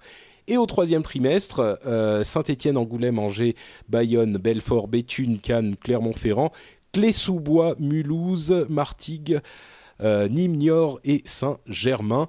Chaque fois que je lis ça, j'ai plus de, souffle. Euh, mais donc voilà, il y a énormément de villes qui sont en train de passer à la norme DOCSIS 3 et ça veut dire euh, une connectivité extrêmement solide pour vous. Donc euh, si vous voulez faire votre test, d'éligibilité à la fibre pour voir si vous avez la possibilité de vous connecter en très haut débit à 100 mégas, vous pouvez aller sur le site nowatch.net et cliquer sur le, la pub numéricable et à ce moment ça vous enverra là-bas. Vous pourrez faire votre test d'égi- et en plus vous le direz à numéricable que vous êtes passé par nous. Donc euh, ça nous fera extrêmement plaisir et ça nous aide énormément aussi. Donc sur nowatch.net, vous cliquez sur numéricable. Merci à eux. Et on enchaîne avec euh, nos news euh, suivantes qui sont une série de petites news sur lesquelles on va passer assez vite. Je crois que Jeff, t'as plus énormément de temps, donc on va. Ouais, j'ai Si genre 5 minutes parce que nous on est passé déjà en Daylight Saving Times, donc euh, on a 10 heures de différence avec, euh, avec Patrick là. D'accord. Donc, euh, bah écoute, quand t'as besoin d'y aller, euh, tu, tu nous dis. Euh, De toute façon, on va aller très très vite. Euh, un film WikiLeaks euh, peut-être produit par Spielberg bientôt. Intéressant. Euh, Qui joue Julien Assange? Ça, c'est une excellente question. Euh, Microsoft a sorti John, Internet. Malko- John Malkovich, il avait les cheveux. Moi je dis. Pouf. Oula. Oui, remarque, il a bien l'air un petit peu, euh, le regard un petit peu étrange, John Malkovich. Je le verrai Attends, pas mal. C'est un acteur Ouais. extraordinaire. Ouais, tu sais, moi j'en suis revenu de Malkovich, hein, mais bon. Euh, Microsoft a sorti Internet Explorer 9, provoquant une explosion de joie dans le foyer Allais, puisque euh, Yann est un grand fan de Microsoft, mais cette explosion de joie a bien vite été euh, tempérée par le, la sortie du site du compteur de Internet Explorer 6, puisque Microsoft veut absolument se débarrasser complètement d'Internet Explorer 6, et là, Yann a quand même versé une petite larme, euh, puisqu'il collectionne tous les navigateurs Internet euh, de Microsoft. Microsoft. Et euh, son préféré était Internet Explorer 6, euh, qui est d'ailleurs, entre parenthèses, hein, euh, tu m'en voudras pas de révéler cette information, euh, le nom officiel de son fils. IE6. Rien ne valait AI4. just Voilà. saying. Bon, Internet Explorer 9, c'est quand même une bonne nouvelle. C'est un, euh, a priori, d'après ce qu'on a entendu, un bon navigateur. N'hésitez pas à m'interrompre si vous avez un truc à dire. hein. Euh, Western Digital rachète les disques durs Hitachi. Ça veut dire que c'est le gros mastodonte. Il reste plus que deux, euh, si je ne m'abuse, deux constructeurs de disques durs, Western Digital et Seagate. Il va y avoir des pubs dans Skype. Pourquoi pas hein, Skype est un service gratuit. euh, a priori, il faut bien qu'il fasse euh, de l'argent d'une manière et ça sera des pubs euh, une fois par semaine ou genre une fois par jour, je sais plus, mais enfin, ça va s'afficher dans votre fenêtre et puis vous n'êtes pas obligé de cliquer dessus. Euh, Free est en train Laisse-moi juste rajouter une chose, c'est que je sais pas ce qu'ils ont fait chez Skype, mais depuis plusieurs mois, ils détruisent leur interface utilisateur et maintenant, allez, Ah, une comme je l'ai tweeté il y a maintenant une petite heure, it's unfucking usable. Elle est Ouais, un donc- tout petit peu moche, j'avoue, c'est un non, petit non, peu c'est pas une question, c'est pas une question de moche, pas moche, c'est inutilisable. D'accord. Ouais, c'est clair. C'est tout. Point. C'est que c'est- Euh, oui, dans la chatroom, on me demande euh, les, les pubs dans Skype, c'est comment? Non, c'est pas des pubs qui vont interrompre le, vos conversations. hein. C'est juste une pub qui s'affiche dans la fenêtre Skype. Euh, Free utilisera le réseau d'Orange pour son réseau euh, de téléphone mobile, donc ça avance de ce côté-là. Un système intéressant euh, pour en Suède, euh, il remplace les les timbres par des SMS. Et ça, franchement, je trouve ça très très fort. Euh, je sais plus Wow. comment. Oui, il- il- tu envoies un SMS, ça te donne un code, tu écris le code sur ta lettre et ça remplace ton timbre. C'est top, non? Moi, je dis, euh, Ah, la poste, il y a du boulot. D'accord. Euh, plaf, plaf, plaf. Est-ce qu'il y a encore d'autres choses? Kinect a vendu 10 millions. Enfin, Microsoft a vendu 10 millions de Kinect. Incroyable. Euh, succès monstrueux, confirmé. Euh, Microsoft abandonne le Zune. Euh, enfin, le, le player en tout cas, mais le Zune. Le what? Le, Oh, c'est bon, ça va. le Zune, ça s'appelle Zune en fait. Non en France, ça s'appelle Zune. Euh, et, et oui, et donc Wow. euh, Microsoft euh, abandonne le Zune, mais le logiciel Zune, le lecteur MP3, reste quand même en place dans ses Windows Phone avec le Zune Software. Donc, ok, ça va quand même, tout n'est pas mort. Il y a une rumeur selon laquelle Apple ra- ralentirait les, euh, les applications web quand elles sont euh, implémentées sur, euh, enfin, mises en tant que web app euh, Ça, avec leur propre icône. ça. Mais on ne sait pas exactement de quoi il en s'agit. C'est un truc qui vient de sortir, donc euh, c'est vraiment rumeur, rumeur. Il y a peut-être une explication, on en parlera peut-être la prochaine fois si ça grossit. Euh, mais voilà, c'était notre euh, dernière nouvelle sur les infos de l'actualité tech de ces deux dernières semaines, ce qui nous amène à notre conclusion et à enfin euh, un numéro de euh, la statosphère euh, envoyé comme toujours euh, en temps et en heure par Guillaume et cette fois-ci je l'ai donc je ne manquerai pas de l'inclure euh, dans l'épisode. Attends, on va voir si ça marche. Mais voici la statosphère. Salut à tous Saviez-vous que le tout premier tweet fut envoyé il y a tout juste 5 ans cette semaine, le 21 mars 2006 Twitter n'était alors qu'un prototype, sorte d'embryon de ce que le service est devenu aujourd'hui. Sur son blog, l'équipe de Twitter en profite pour revenir sur quelques chiffres symbolisant l'ascension du célèbre service de microblogging. Aujourd'hui, les utilisateurs de Twitter envoient 1 milliard de tweets par semaine. Or, à ses débuts, il fallut compter pas moins de 3 années tout entières pour atteindre le premier milliard. Chaque jour, l'ensemble de la communauté Twitter diffuse pas moins de 140 millions de tweets par jour. Il y a à peine un an, c'était trois fois moins. Le record d'envoi instantané de tweets revient au Japon pour le nouvel an. Imaginez près de 7000 tweets envoyés simultanément quelques secondes après l'avènement de l'année 2011. Mais cette dernière année a également marqué l'invasion par Twitter des téléphones portables. Par rapport à 2010, près de 4 fois plus d'utilisateurs tweetent depuis leur smartphone aujourd'hui. Enfin, Twitter est également une entreprise qui s'agrandit au fil de son succès. En 2008, la firme n'embauchait que 8 employés. Depuis, le nombre d'employés a carrément été multiplié par 50. Retrouvez toutes les statistiques du web sur statosphère.fr et le compte Statosphère sur Twitter. À bientôt. Merci Guillaume. Donc effectivement, Twitter, euh, oui, on, rigolait en disant euh, machin, plus d'applications tierces, ils font chier, ils font ceci, ils font je sais pas quoi. Quand on voit comment ils grandissent, en même temps, on comprend qu'ils aient besoin de nettoyer les choses aussi. hein. Ils sont en train de devenir un petit peu sérieux, les garçons. Euh, c'est, c'est, enfin non, bon, ça vous évoque pas plus que ça. Bon, on en a déjà parlé Twitter. Ok. Et en tout cas, ils sont très. Mais c'est marrant. Il y a, il y a, enfin, je suis désolé, mais vous vous souvenez quand on a commencé, c'est, ça, je deviens nostalgique, mais quand on a commencé, on parlait de Twitter à chaque épisode. Euh, on se, on se- et, tout le monde nous, nous, enfin tout le monde. Dans la chatroom, on nous disait mais qu'est-ce que c'est que Twitter? Dans les commentaires, machin. Patrick qui nous fatigue avec Twitter, machin. Et aujourd'hui, euh, imaginez vous, auditeurs, est-ce que vous aviez un compte Twitter à l'époque, il y a deux ou trois ans? Et aujourd'hui, évidemment que vous avez un compte Twitter. Non, il y a la moitié des gens qui disent bah non, euh, c'est, qu'est-ce que c'est que cette merde. Bon, enfin, Non, je suis sûr qu'il y en a c'est- plein qui en ont, mais Non, mais c'est vrai que c'est toujours surprenant quand tu vas au cinéma et que tu vois euh, Pirates des Caraïbes, tu vois le, le, le- la- bonne annonce qui passe et puis après tu as le tu as en bas écrit euh, voilà quoi vous pouvez en apprendre plus sur notre flux Twitter ou des, des grosses sociétés euh, voilà quoi Coca-Cola etc et on voit Twitter. Et, et, et tu vois des grosses sociétés comme ça qui euh, qui disent qu'on peut les, les joindre sur Twitter tu te dis mais finalement enfin en, en, tant que, enfin, les personnes qui ont, qui ont conçu ce, ce truc doivent se dire, euh, voilà quoi, il y a, il y a cinq ans, qui aurait pu penser que que notre euh, petit truc euh, serait euh, à la fin du du trailer de bande de, de. Pirates Caraïbes ou de Coca-Cola ou autre, c'est incroyable à quel point ça ça ça a grossi quoi, et ça a pris une importance partout. Et encore Facebook, qui est beaucoup plus gros que Twitter, il n'y a pas même de question là-dessus, mais euh, Facebook, c'est un réseau social comme on les connaissait avant. Je veux dire, il y avait Friendster, MySpace, etc. Donc Ouais. Facebook les a remplacés. Twitter est sorti de nulle part. Et je disais euh, à la fin de l'année dernière, ouais bon, Twitter c'est un petit peu le mouet de cette année parce qu'ils n'ont pas énormément fait évoluer le produit, mais en même temps ils ont tellement grossi au niveau de la base d'utilisateurs qu'il s'est quand même passé des choses quoi. Hum, hum, hum. Enfin. Oui, puis attends, faut pas oublier quand même le rôle euh, prépondérant de Twitter et de Facebook dans euh, bah, des, des, changements de, de, de euh, enfin des, des, révolutions comme comme l'Égypte, comme les différents du Maghreb qui sont un peu en, mm.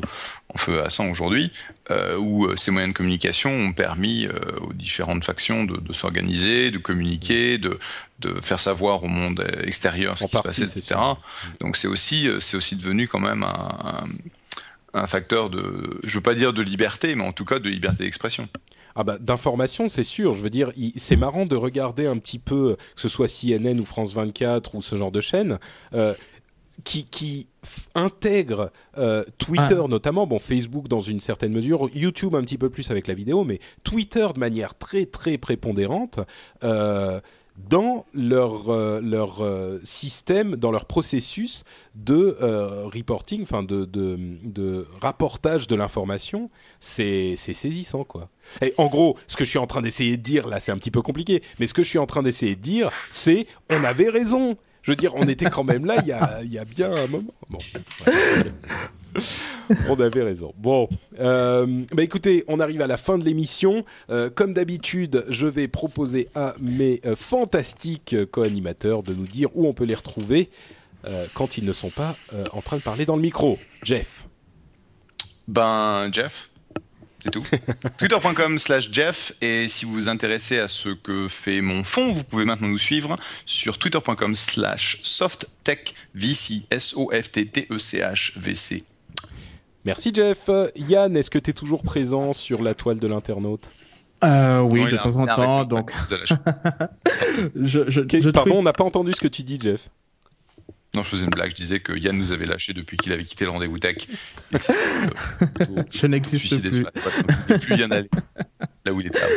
Mais euh, mais bon, euh, je, je, tweete quand même de temps en temps toujours à la même adresse dans twitter.com slash yanale, y a 2 n a l e t et puis toujours euh, mon site web aussi yanale.com sur lesquels je, je poste de temps en temps quelques articles, voilà. Ouais, et moi je tiens à dire que euh, on était les seuls à l'avoir vu venir Twitter. Personne d'autre c'était exclu quoi. Bah, ils seraient pas, ils seraient pas là où ils sont aujourd'hui sans nous. Ça, ah bah c'est. C'est indéniable. Ah. Euh, pour ma part, c'est euh, Patrick sur Twitter et aussi sur Facebook, donc facebook.com slash notepatrick et facebook.com slash euh, et twitter.com slash Patrick. Mais surtout, surtout, beaucoup plus important de tout ça, euh, que tout ça, c'est le nouveau site de No Watch qui est enfin disponible. Ça fait des mois et des mois qu'on en parle euh, et il est enfin sorti. C'est nowatch.net et franchement, il est super sympa. Je suis hyper fier de ce que de ce c'est Cédric qui l'a fait principalement, hein, notre ami Cédric Bonnet, de ce qu'il a réussi à faire avec avec WordPress. Franchement, il est super joli. Il y a une présentation de toutes les émissions. Enfin, il y a euh, No Watch TV, No Watch FM, The Lab sur le même site. Euh, il fonctionne euh, entièrement, évidemment sur le web, mais sur toutes les plateformes mobiles, que ce soit sur iPhone ou iPad. Vous pouvez y aller et écouter ou regarder les émissions directement. donc, compatibilité Flash, pas Flash, HTML5, tout ça sans problème. vous avez accès aux différentes rubriques. Enfin, à limite, c'est un site normal si tu veux, mais d'une part, on a l'a énormément attendu et en plus il fonctionne super bien. Donc euh, il y, a encore quelques petits bugs qui restent euh, dans le truc, mais on y travaille et euh, il est hyper hyper enthousiasmant. Ouais, je, hein. suis, je suis vraiment ouais, t'as vu hein? Il est sympa. Ouais, c'est c'est vraiment la classe. je suis je suis fier de vous. Ouais. Bah écoute, merci bien.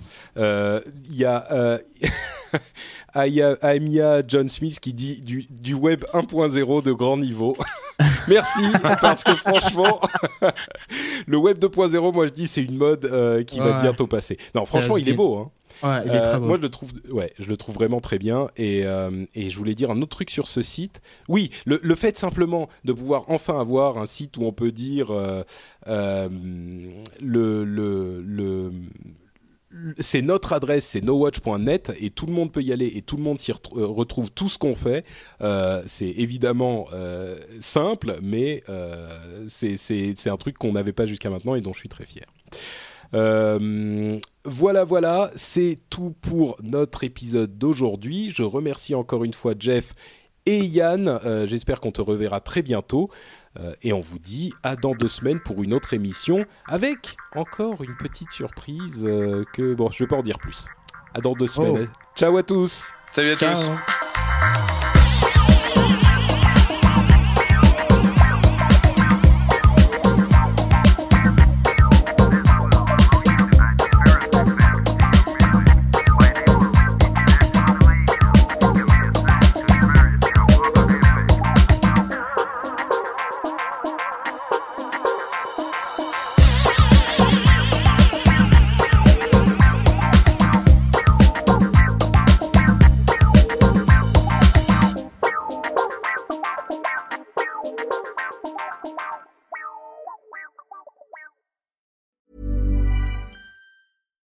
Deserves the best, and there's no better place to shop for Mother's Day than Whole Foods Market. They're your destination for unbeatable savings, from premium gifts to show-stopping flowers and irresistible desserts. Start by saving 33% with Prime on all body care and candles. Then get a 15-stem bunch of tulips for just $9.99 each with Prime. Round out Mom's menu with festive rosé, irresistible berry chantilly cake, and more special treats. Come celebrate Mother's Day at Whole Foods Market. Hey, it's Danny Pellegrino from Everything Iconic. Ready to upgrade your style game without blowing your budget? Check out Quince. They've got all the good stuff shirts and polos, activewear, and fine leather goods, all at 50 to 80% less than other high end brands. And the best part? They're all about safe, ethical, and responsible manufacturing. Get that luxury vibe without the luxury price tag. Hit up quince.com slash upgrade for free shipping and 365 day returns on your next order. That's quince.com slash upgrade.